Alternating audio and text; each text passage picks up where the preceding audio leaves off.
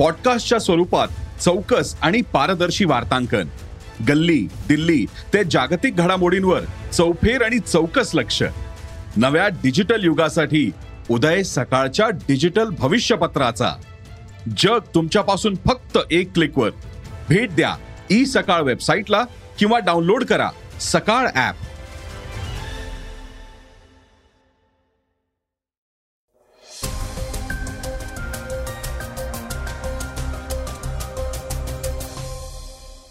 नमस्कार मी गौरी कुबेर. आता आपण ऐकणार आहोत आजचं सकाळचं पॉडकास्ट दिल्ली पोलिसांनी मोठी कारवाई केली आहे.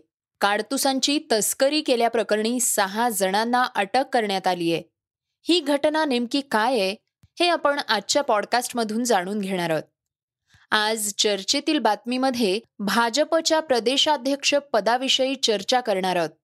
प्रदेशाध्यक्ष पदाची माळ अखेर ओबीसीचा चेहरा म्हणून प्रसिद्ध असलेले चंद्रशेखर बावनकुळे यांच्या गळ्यात पडलीय. आपल्या या निवडीबद्दल ते काय म्हणाले आहेत हे आपण जाणून घेणार आहोत. याशिवाय महाराष्ट्रात स्थापन झालेल्या नवीन सरकारबाबत एक मोठी बाब समोर आली आहे ती काय आहे हेही आपण ऐकणार आहोत. चला तर मग सुरुवात करूयात आजच्या पॉडकास्टला राज्यातील ग्रामपंचायतीच्या निवडणुकीच्या बातमीनं. राज्यातील सहाशे आठ ग्रामपंचायतींचे सदस्य तसंच सरपंच पदासाठी सार्वत्रिक निवडणूक जाहीर करण्यात आली आहे. अठरा सप्टेंबर दोन हजार बावीस रोजी ही निवडणूक होणार आहे. एकोणवीस सप्टेंबर दोन हजार बावीस रोजी मतमोजणी होणार आहे. थेट जनतेतून यंदा सरपंच निवडले जाणार आहेत. राज्य निवडणूक आयुक्त यू पी एस मदान यांनी हा निवडणूक कार्यक्रम घोषित केलाय. सुप्रीम कोर्टाच्या सतरा मे दोन हजार बावीस रोजीच्या आदेशानुसार हा कार्यक्रम तयार करण्यात आलाय. सुप्रीम कोर्टानं म्हटलं होतं की कमी पाऊस असलेल्या भागातील स्थानिक स्वराज्य संस्थांच्या निवडणुका जाहीर करा. कोर्टाच्या या आदेशानुसार सध्या कमी पाऊस असलेल्या राज्यातील एक्कावन्न तालुक्यातील सहाशे आठ ग्रामपंचायतींचा निवडणूक कार्यक्रम जाहीर करण्यात आलाय. तसंच निवडणूक काळात या भागात जर अतिवृष्टी किंवा पूरस्थिती झाली तर याबाबत जिल्हाधिकाऱ्यांनी तत्काळ अहवाल सादर करण्याचे आदेश दिले आहेत. अशी माहिती निवडणूक आयुक्त मदान यांनी दिली आहे. अठरा ऑगस्ट रोजी निवडणुकीची नोटीस प्रसिद्ध होणार आहे. त्यानंतर चोवीस ऑगस्ट ते एक सप्टेंबर कालावधीत नाम निर्देशपत्र दाखल करता येणार आहेत. सत्तावीस अठ्ठावीस एकतीस रोजी शासकीय सुट्ट्या असल्यानं अर्ज दाखल करता येणार नाहीत. दोन सप्टेंबर रोजी अर्जांची छाननी होणार असून दुपारी तीन पर्यंत अर्ज मागे घेण्याची अंतिम मुदत आहे.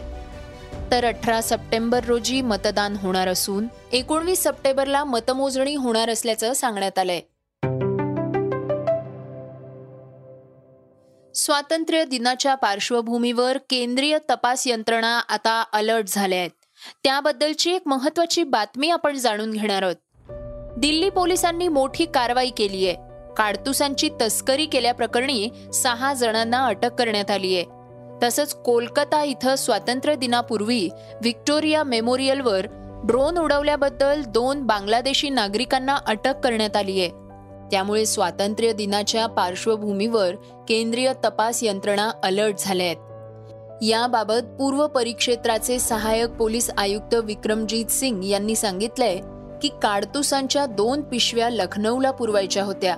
पोलिसांनी दिलेल्या माहितीनुसार अनिल नावाचा एक गुंड जो सध्या मेरठ तुरुंगात आहे तो या कारवाईत सहभागी होता.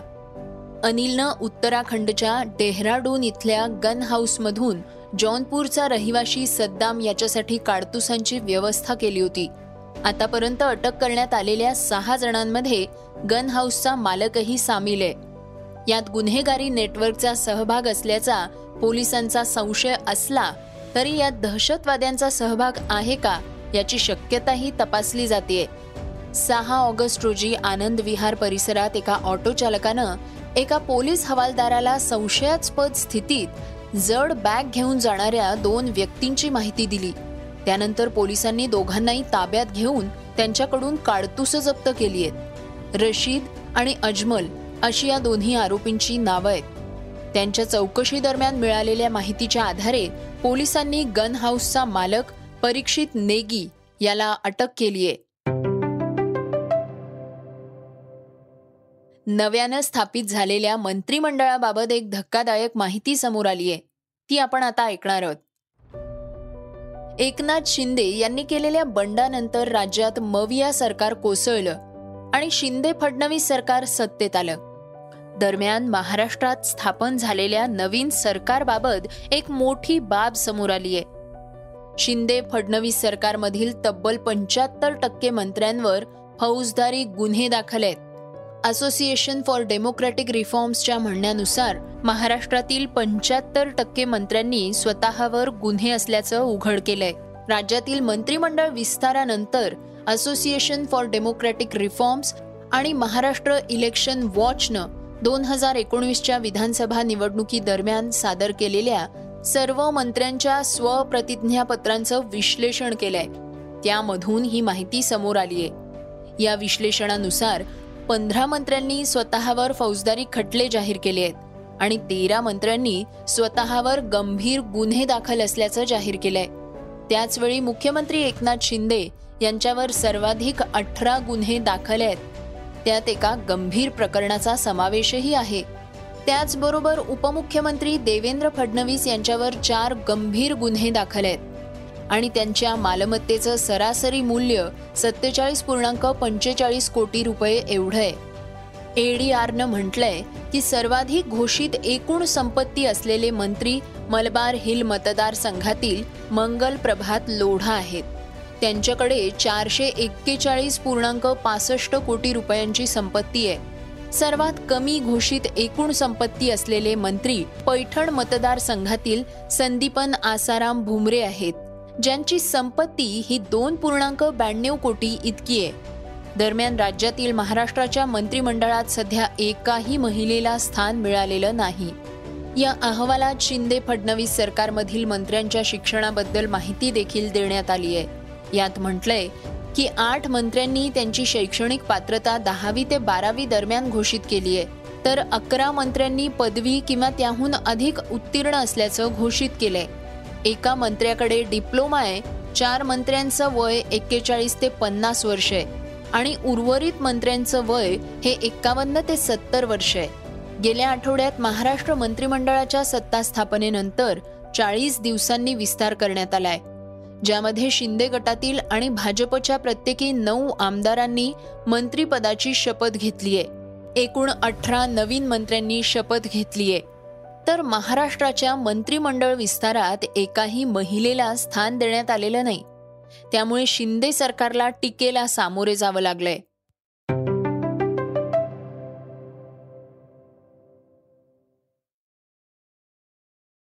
श्रोत्यांनो आता आपण ऐकणार आहोत आजच्या वेगवान घडामोडी. देशात होणाऱ्या निवडणुकीत ईएमव्ही ऐवजी बॅलेट पेपरवर मतदान करण्यात आलेली याचिका सर्वोच्च न्यायालयानं फेटाळून लावली आहे. याचिका दाखल करणारे अधिवक्ता एम एल शर्मा यांनी भारतीय राज्य घटनेच्या कलम शंभरचा संदर्भ देत याला अत्यावश्यक तरतूद असल्याचं म्हटलंय.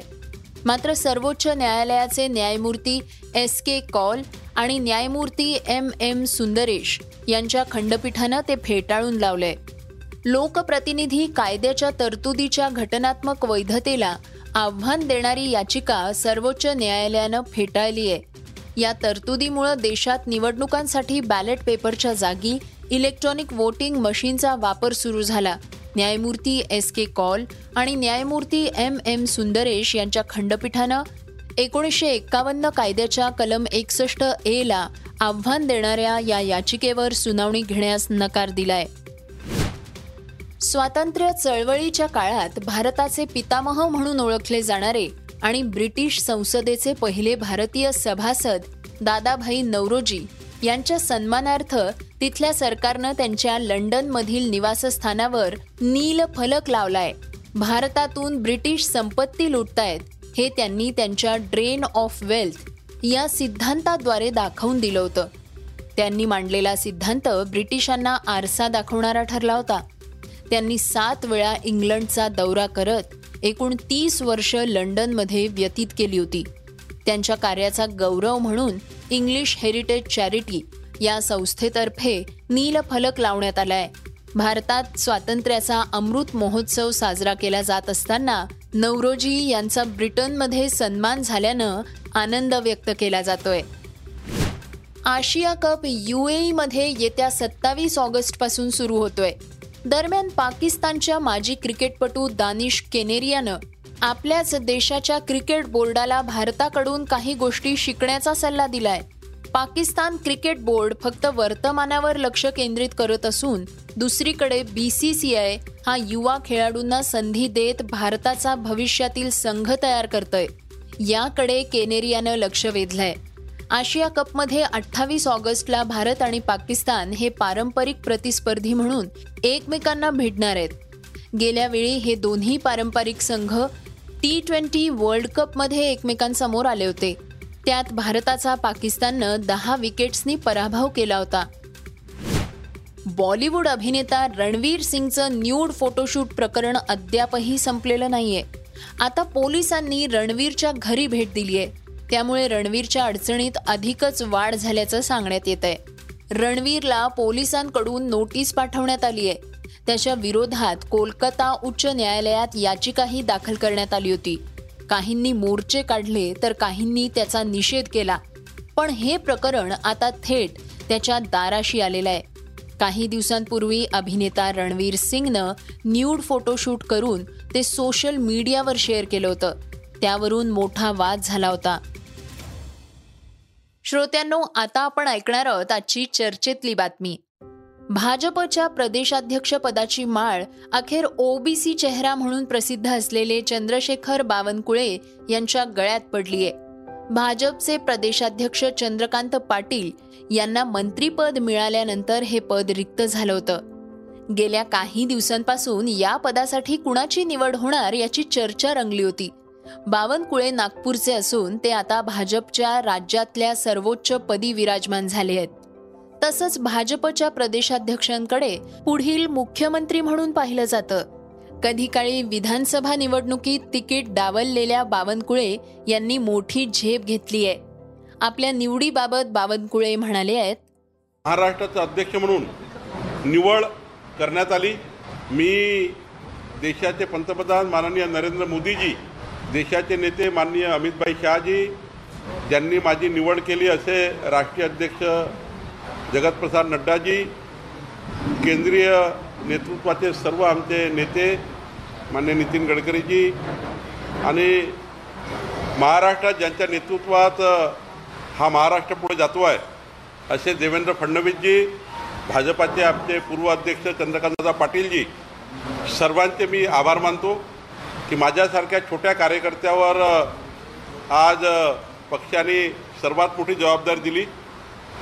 मला जेव्हा माननीय राष्ट्रीय अध्यक्ष नड्डाईचा फोन आला तेव्हा मला एक मिनटाकरता असं वाटलं की आज पुन्हा एकदा एक मोठी जबाबदारी जी माझ्यावर दिली आहे ती मी यशस्वीपणे पार पाडू शकेल की नाही. पण मला विश्वास आहे की भारतीय जनता पक्षाचे महाराष्ट्राचे संपूर्ण जे आमची टीम आहे आमची संघटना आहे आमचे आमदार खासदार आहेत जनप्रतिनिधी आहेत एक सर्वात मोठा भारतीय जनता पक्ष या महाराष्ट्राचा आहे. आणि या पक्षाच्या सर्व कार्यकर्त्यांना सोबत घेऊन त्यांच्या सहकार्याने महाराष्ट्राच्या बारा कोटी तीस लाख जनतेपर्यंत भारतीय जनता पक्ष पोहोचवावा संघटन शक्ती मजबूत करावी याकरता मला काम करण्याचा जो जबाबदारी दिली आहे मला विश्वास आहे की मी निश्चितपणे ज्या अपेक्षेने मला जबाबदारी दिली आहे ती अपेक्षा पूर्ण करण्याचा मी प्रयत्न करेल. एकनाथ शिंदे यांची मुख्यमंत्रीपदी निवड झाल्यानंतर देवेंद्र फडणवीस प्रदेशाध्यक्ष पदाची जबाबदारी घेण्यासाठी तयार झाले होते. मात्र भाजपचं संघटन बाहेर राहून मजबूत करण्याची त्यांनी इच्छा व्यक्त केली होती. मात्र पक्ष नेतृत्वानं त्यांना डावललं. तसंच उपमुख्यमंत्री पदाची जबाबदारी स्वीकारण्याचे निर्देश दिले.